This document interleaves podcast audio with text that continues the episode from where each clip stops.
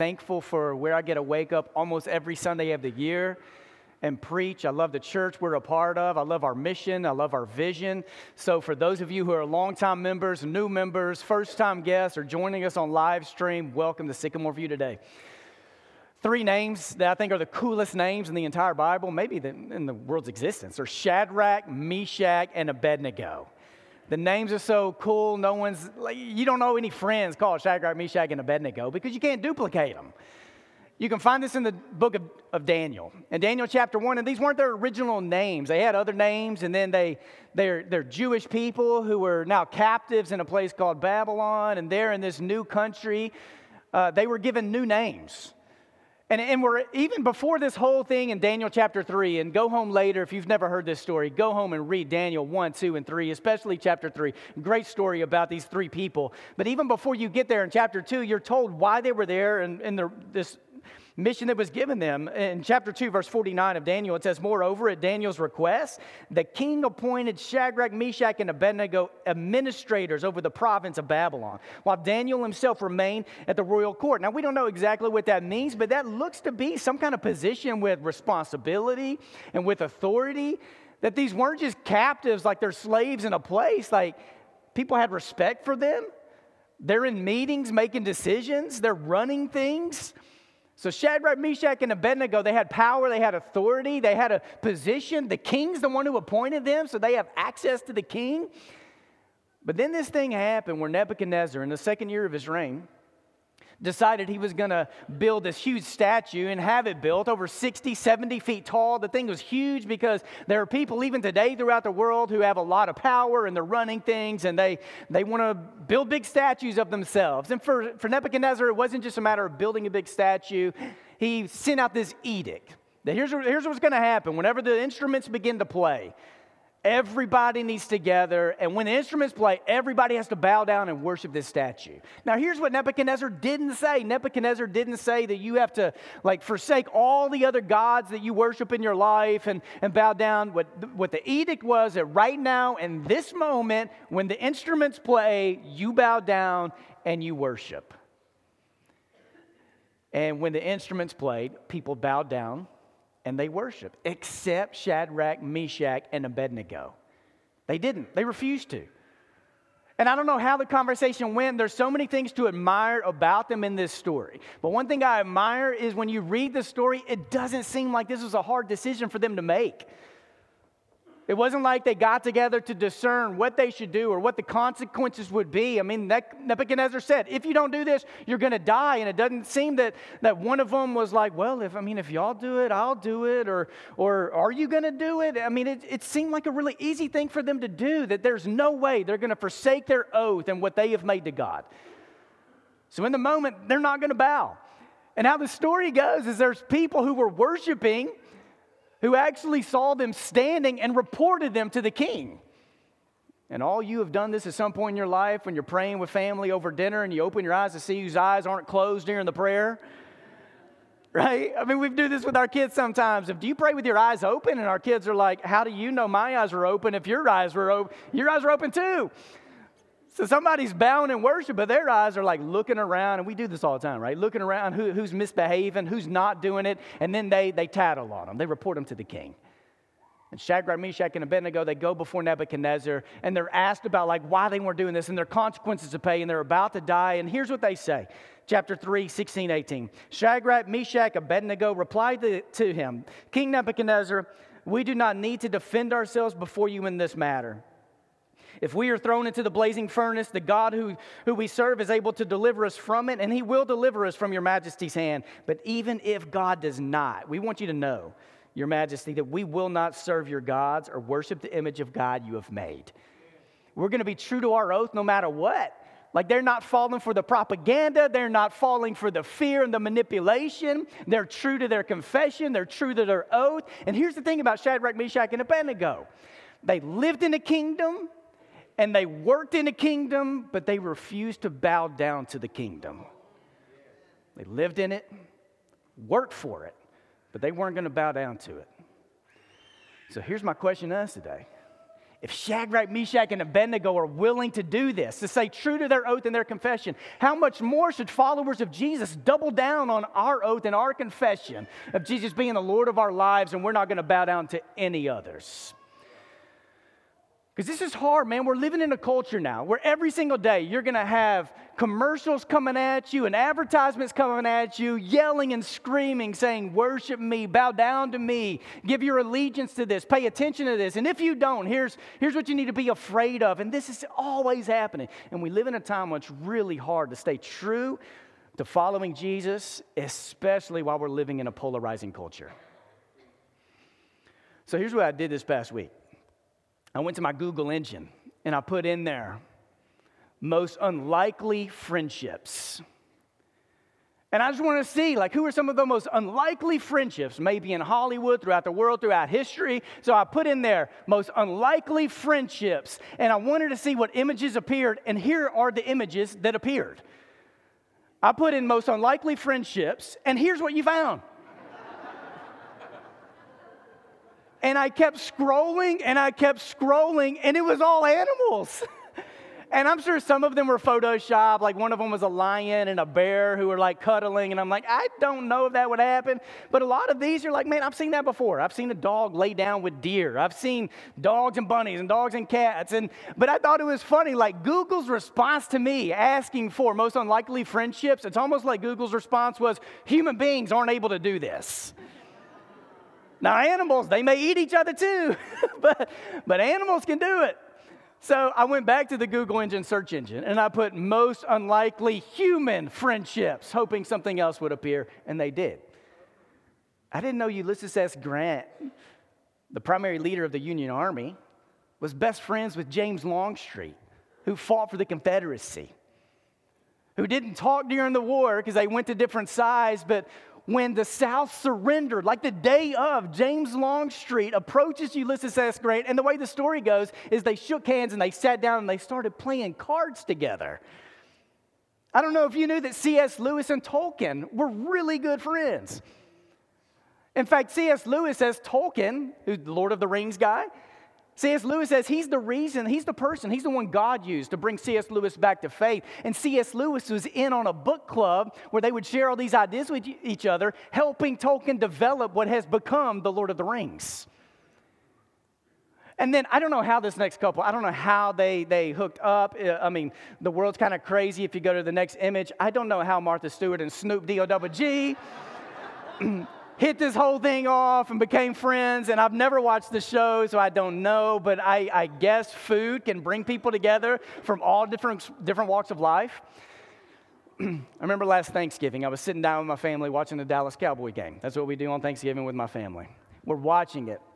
And there's this one, they came out of a commercial break. And it wasn't a still shot, but we sat there and we watched this next image for a few moments. And it was of George Bush sitting next to Ellen DeGeneres. And I remember watching that. And then I watched for the next 24 hours. And even if you don't like football, you probably saw this on social media because it blew up. People didn't know what to do with this. There are no categories for it.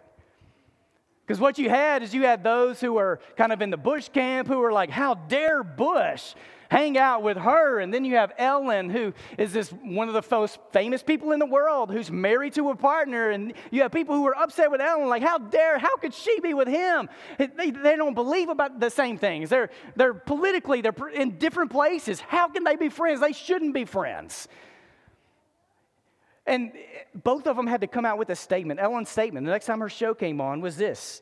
Here's the thing, she said. I'm friends with George Bush. In fact, I'm friends with a lot of people who don't share the same beliefs that I have. We're all different, and I think that we've forgotten that that's okay.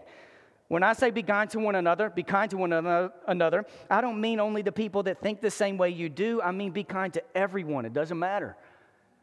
And Bush's camp put out a statement. President, Miss, President and Mrs. Laura Bush really enjoyed being with Ellen and appreciated Ellen's comments about respecting one another. They respect her, and they're like having to put out these comments. And we live in this world where sometimes we don't know what to do. It's so polarizing. And I, I hesitate to ever make statements like we're more polarizing than we've ever been. I didn't live during the civil rights movement, I didn't live during the Civil War, I didn't live during the Middle Ages, but we're pretty polarized, and social media doesn't help. And what does it mean to be a follower of Jesus while we live in this polarizing culture? Because just this past week, President Trump won't shake Pelosi's hand. And there were those who were like, well, I wouldn't shake her hand either. She's a Democrat. She doesn't have a soul. and then you have those who are like, man, Pelosi like tears up Trump's speech. And there, there are those who are like, I would have torn up the speech too. It's Trump, he's heartless. And it just goes back and forth, back and forth. And whether we believe it or not, we fall into the polarization much more than we want to believe. So, um, 2,000 years ago, Jesus launched this group of people called the church. And just in the 12 people Jesus called together, they were extremely different. different. And he called them into the, the same group, asking them to make a same oath of that Jesus will be the Lord of your life and nothing else will. And just in those 12, you had a tax collector who worked for Rome, you had fishermen who some say they were taxed up to 75 to 90% of what they made. So you got in those 12 a tax collector who's maybe even taxing or has taxed, maybe in dishonest ways, the fishermen who were in that group. And in that same 12, you also have a zealot who was like anti government, anti Rome, forming militias, militia groups, like forming these grassroots movements, trying to take out Roman soldiers. And Jesus called them all into this same group, in spite of all of their differences, to make the same oath, same covenants, com- committed to Jesus, and launches them to change the world. And it worked. He launched a force, and the force was rooted, and we sometimes forget this rooted in what was an upside down kingdom with awareness of earthly kingdoms. And if we're not careful, what happens is we form allegiances to earthly kingdoms with an awareness of the eternal kingdom. Instead of our allegiance being to the eternal kingdom, with some awareness of the earthly kingdoms. So here's what I want to do over the next three weeks. I want to revisit a sermon series I did last February, just with the same name.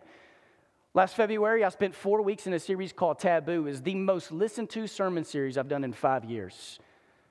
I preached a sermon on sexual abuse and the Me Too movement. I preached on mental health, mental illness, suicide, depression. I preached a sermon on immigration. The sermon on sexual abuse, within a week, I had over 75 responses from women of all ages, both within Memphis and outside of Memphis, who had a story to share, confessions that they were making.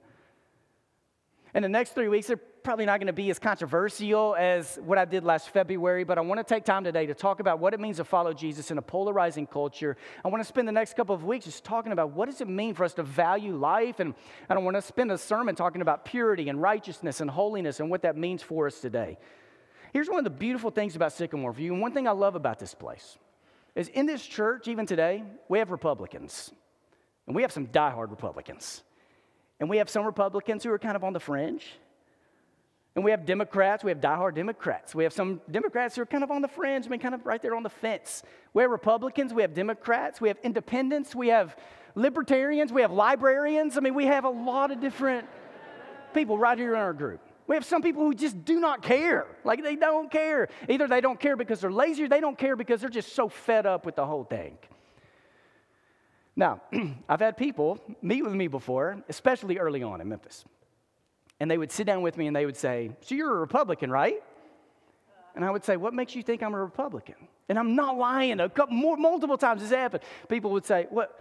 Republicans are Christians and you're a Christian, so you're a Republican. Like, that's just how some people think. And my response was, I don't want to bust your bubble, but I, I'm not a Republican. And there are times I've said it with people, and they're like, "You're a Democrat, right?" And I'm like, "Why would you? Just why? Why would? What, what makes you think that? Why would you say it?" And they're like, "Well, we we see sometimes that you're a part of." Groups and meet throughout Memphis, city leaders and sometimes church leaders, and, and some of the agendas that are being discussed in some of those meetings align more with the Democratic Party. And I tell them, I'm, I'm not a Democrat either. I, I call myself now politically homeless. I'm just politically homeless, but it doesn't mean I don't care. I do care. I, do keep up with what's going on in the world, and I want to be educated on the issues that are facing us today and that are going to face us in the years to come. But currently, I'm politically homeless all of them, I just don't see them aligning with everything God is about. So here's my challenge, both as a disciple of Jesus, but even more so as a preacher and as a church leader, both here and some of the, the places God has allowed me to speak into throughout our country. Um, here's one of the challenges, and I've placed this in front of you before. One of my challenges is to encourage followers of Jesus to always remember that there was a primary lens in your life and there was a secondary lens in your life. And the primary lens needs to be a lens of faith and devotion to Jesus, commitment to Jesus, your oath. And it's so easy for those to be flipped to where the primary lens of your life becomes your party affiliation, your political issues, to where faith is the secondary lens. The way Andy Stanley and some others say this is you have a faith filter and you have a political filter where the faith filter is your daily devotion to Jesus, your oath, your confession, your baptism, your commitment, what you were called to be about, the kingdom you swear allegiance to, and that your political filter needs to be engaged through your faith filter, but it comes, becomes so easy to flip those to where your political filter becomes your main filter. And here's the thing most people think they've already done this. Most people think they've done it. But one of the questions to ask if you're really there is if your idea of God's kingdom reflects more your political characteristics, the characteristics of your political party than it does the life and teachings of Jesus, your political lens is in front of your faith lens. So, I, I run this risk, and I, and I almost want to apologize. I think I do want to apologize today. I don't know if I've ever said something like this in the past, but I, I probably have. It sounds like something maybe I've said. And something along the lines of, you know, we run the risk of being divided by things that are trivial.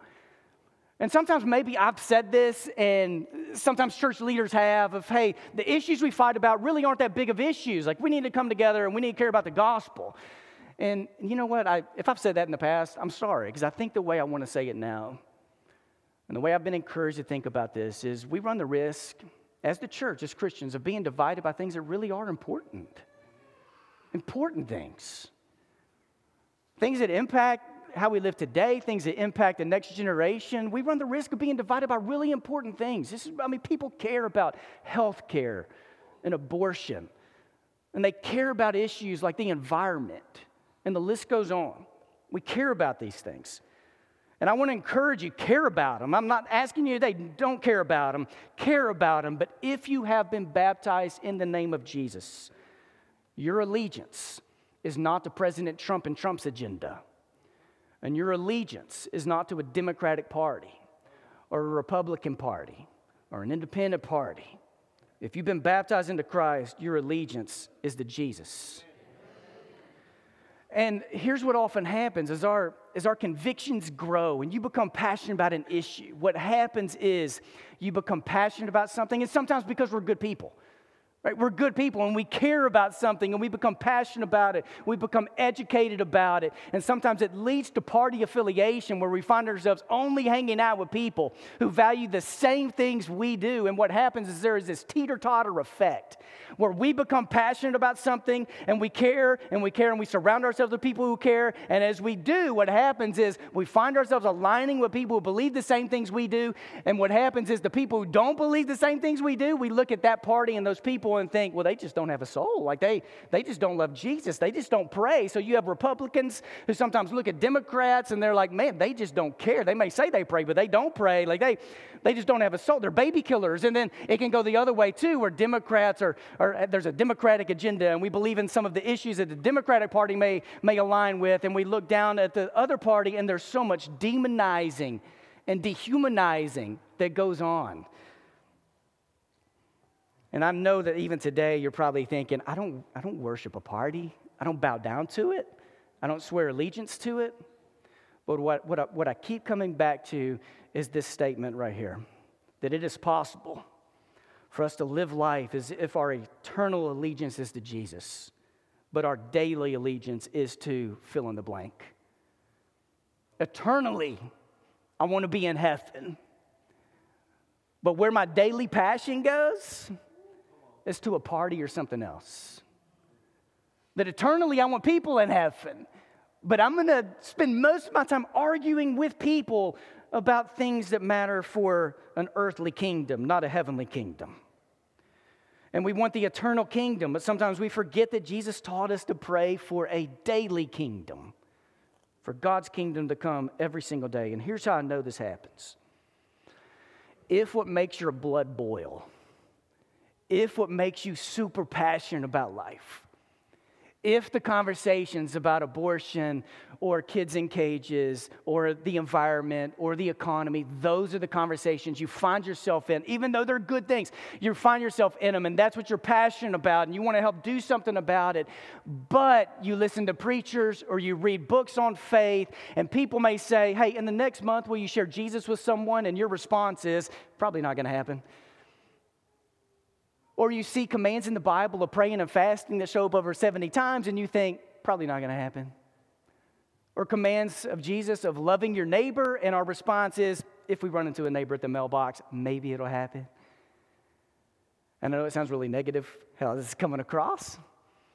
But if our, our mindset is the commands of Jesus are optional, but we find ourselves every day of our lives giving our attention, our affection, our allegiance to this, maybe it's in the wrong place. And we run the risk, look at this, we run the risk of falling into a way of life in which we are politically charged and religiously comforted.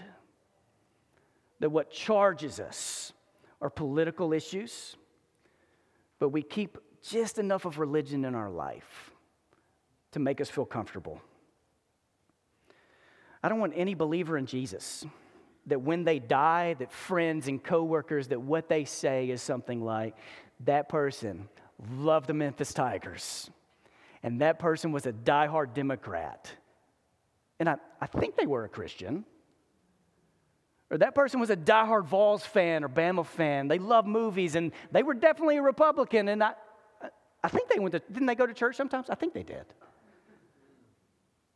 But that when we die, people are like, that was a man or woman of God first and foremost above all things. I love the way Tony Evans says it. Tony Evans, a while back, said, Jesus did not come to take sides, Jesus came to take over. Jesus came to reign over it all. So, Kip led us in a song earlier that's based on Psalm 20, verse 7 about we aren't trusting in horses and we're not trusting in chariots and we're not trusting in military, we're not trusting in political parties. What we are trusting is the name of the Lord our God. Isaiah 31, verse 1 says it like this it says, Woe to those who go down to Egypt for help, who rely on horses, who trust in the multitude of their chariots and in the great strength of their horsemen, but do not look to the Holy One of Israel or seek help from the Lord. You can go read Romans 13 that talks a lot about what a believer's relationship to the government and authority should be. But I want you to see in 1 Peter chapter 2 verse 13, here's what Peter writes to the church. Submit yourself for the Lord's sake to every human authority, whether to the emperor as the supreme authority or to the governors who are sent by him to punish those who do wrong. Let me stop real quick. Usually people love these verses like 1 Peter 2 and Romans 13 when their side wins. And if their side loses, their response is, well, what about when Hitler was in charge or Stalin was in charge? And here it is submit yourselves to the Lord's sake, to every human authority. And Peter and Paul are writing in the time of Emperor Nero, like when things weren't good for people. Or to, verse 14, or to governors who are sent by God to punish those who do wrong and to commend those who do right, for it is God's will that by doing good, you should silence the ignorant talk of the foolish. So live as free people. But do not use your freedom as a cover up for evil. Live as God's slaves. Show proper respect to everyone. Love the family of believers. Fear God. Honor the emperor. Now, we get to have a conversation about civil disobedience and, and some of the things that happen even in the civil rights movement or what it means to be the change or how we stand up against the powers of the world sometimes. And, and the system, how it's not always good, and what it means to stand up against a system, we can talk about those things. But I think Peter or Paul, what they want Christians to know is as you navigate life, how are you going to behave? And what they keep coming back to are things like, for God's will, that by doing good, by modeling goodness, by holding on to righteousness. And even in verse 17, what you see in Romans 13 and here in 1 Peter, they go through things like respect everyone, love the family of believers, pay taxes, fear God, honor the emperor. In the Roman Empire, this statement would go a little further. Because what would come right after that, after you honor the emperor, is you worship the emperor. And Paul and Peter always stop short of that. So it's not just what's said right there in 1 Peter 2 or in Romans 13, it's what's not said. And what's not said is that they, they refuse to go as far as others wanted to go of swearing allegiance and making your oath and confession to those people. In 1 Peter 2 1 through 4, here's what Paul says here I urge them, first of all, that petitions, prayers, intercession, intercession, and thanksgiving be made for all people, for kings and all those in authority, not just the ones you like, all those in authority, that we may live peaceful and quiet lives in all godliness and holiness. This is good and pleases God our Savior, who wants all people to be saved and to come to knowledge of the truth. So 1 Peter 2 1 through 4, your behavior and how you pray ultimately will have an impact on evangelism in the world. Because this is ultimately what God wants people to be connected to Jesus. So, my encouragement to you engage in politics, care but offer allegiance to one kingdom. And know that this year, the power of fear and manipulation is coming for you. And you're going to be painted over and over again with worst case scenarios. And if you don't vote this way, the world's going to hell. And if you don't vote that way, power and manipulation is coming for you. And in my life, the people I'm able to walk with and pray with, who often are the people most struck with fear and anxiety and worry, are those who consume large amounts of media every day of their lives. And as power, the power of fear and manipulation are coming for you, let's just be encouraged today. We can rise above it. We can rise above it. We can put, fix our eyes on Jesus, daily make confessions to Jesus. We can do it. So here's how I want to end today I want to give you six principles to live by in 2020. Six principles. And I hesitate to ever make guarantees from this stage. I guarantee if you will take just one of these six seriously in your life, you will live from a healthier place. And if you will do all six of these, by December, you will be able to write a book, and I want you to give me 10% of what you make because you're going to be living from a much better place. Six principles in 2020. Number one is this daily, you need to make a prayer and a confession. And we have cards that are on these tables for you, and we've used these cards in the past. And what they have on it is Jesus is Lord and blank is not. And if you want to go grab a card, fill it out, place it in a basket for us to pray over it, that's great. If you want to take it home, write in it, put it on a mirror, carry it in your wallet. Jesus is Lord and nothing else is. This needs to be a daily confession in your life and name it for what it is. Jesus is Lord, the Republican Party is not. Jesus is Lord, the Democratic Party is not. Jesus is Lord, President Trump is not. Jesus is Lord, my work is not. Jesus is Lord, my family is not. Jesus is the Lord of my life, and every single day I want to honor this oath and confession. Number two is this to dialogue with someone who votes differently than you. Dialogue and build a friendship with someone who votes differently than you. I am struck how many people I meet with inside the church and just throughout the city who may find themselves more liberal, but when I ask them if they hang out with any conservatives, their answer is no. Or people who are conservative, and if I ask if they have any progressive friends who they talk with about issues, they say no. And if we want to close some of the polarization happening, sit with someone who may believe different than you, not for the sake of arguing to them, but just listen to hear where they come from. And I think what some of you will find is that people who believe different from, differently from you, they're not all bad people. There's a reason they think the way they do and why they do. Number three, going traditional on you. Invest in the church. Here at Sycamore View, you're not going to have anyone from this stage pushing one party's agenda. What we want to promote week in and week out is the kingdom of God. The kingdom of God, the kingdom of God.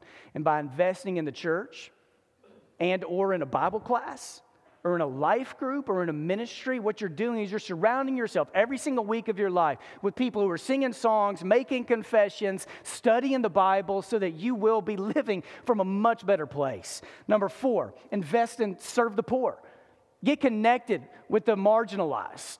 With the unfortunate. Make intentional efforts with yourself or your family. We have eight strategic partners. There are needs all over our city. And by doing this, you will live from a greater place of gratitude and you will see that God is doing things every single day in this world.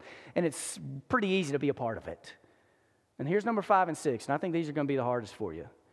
Number five is this fast from your news source. A 24 hour fast once a week, maybe some of you need to start with once a month, a 24 hour fast from Fox News or CNN or MSN. And if you cannot do it, know that there is an idol in your life. 24 hours without it. You may need a spouse or a child to hide the remote control. You may need a child to delete the app from your phone because you don't know how to do it. Uh, 24 hours of a news fast. Stay away from it you'll live from a healthier place. And number six, be ruthless about social media. I don't know any other word to use. Be ruthless about it. I'm not a believer that that uh, no one's ever been like their mind has been changed through social media. My mind's been changed sometimes by arguments I've seen on social media or articles people point to. But I do know this: comment sections on social media is often where spiritual maturity goes to die. You need a 24 hour social media fast in your life. Don't get sucked into it. Stay away from it every once in a while for the sake of your own soul. Because I think what God wants of the church in December of 2020, after all the elections are over, I think what God wants is for your soul to be intact and for you to be able to look back on 2020 knowing that you did everything you could with God to love God with everything you have and to love people with everything you have. And a few thousand years ago, there's a guy named Shadrach, Meshach, and Abednego who worked in the kingdom, cared for the kingdom, but refused to bow down to an earthly kingdom. And 2,000 years ago, Jesus launched a church and asked them to do the very same thing. And it begins with our daily confession Jesus, you are Lord, nothing else is. So I'm asking today for elders and prayer leaders to go around the room to receive people. It could be to receive you for a once, like the first time you've ever made a confession of Jesus being the Lord of your life, or people are surrounding this room to receive you for prayer, for needs, for blessings over you. Maybe you find yourself, that political lens is way too far in your life. Your, your political filter is in front of your faith filter, and you just need someone to pray for your heart and your mind to be set in the right place. We're going to sing a song about allegiance, about giving our hearts over to the Lord. And I'm just asking us as a church, as we sing this, this is a confession and a commitment that we are making for the year 2020. God, we are giving you our heart, our oath, our confession. It is to God and to nothing else. So let's stand together. Let's sing.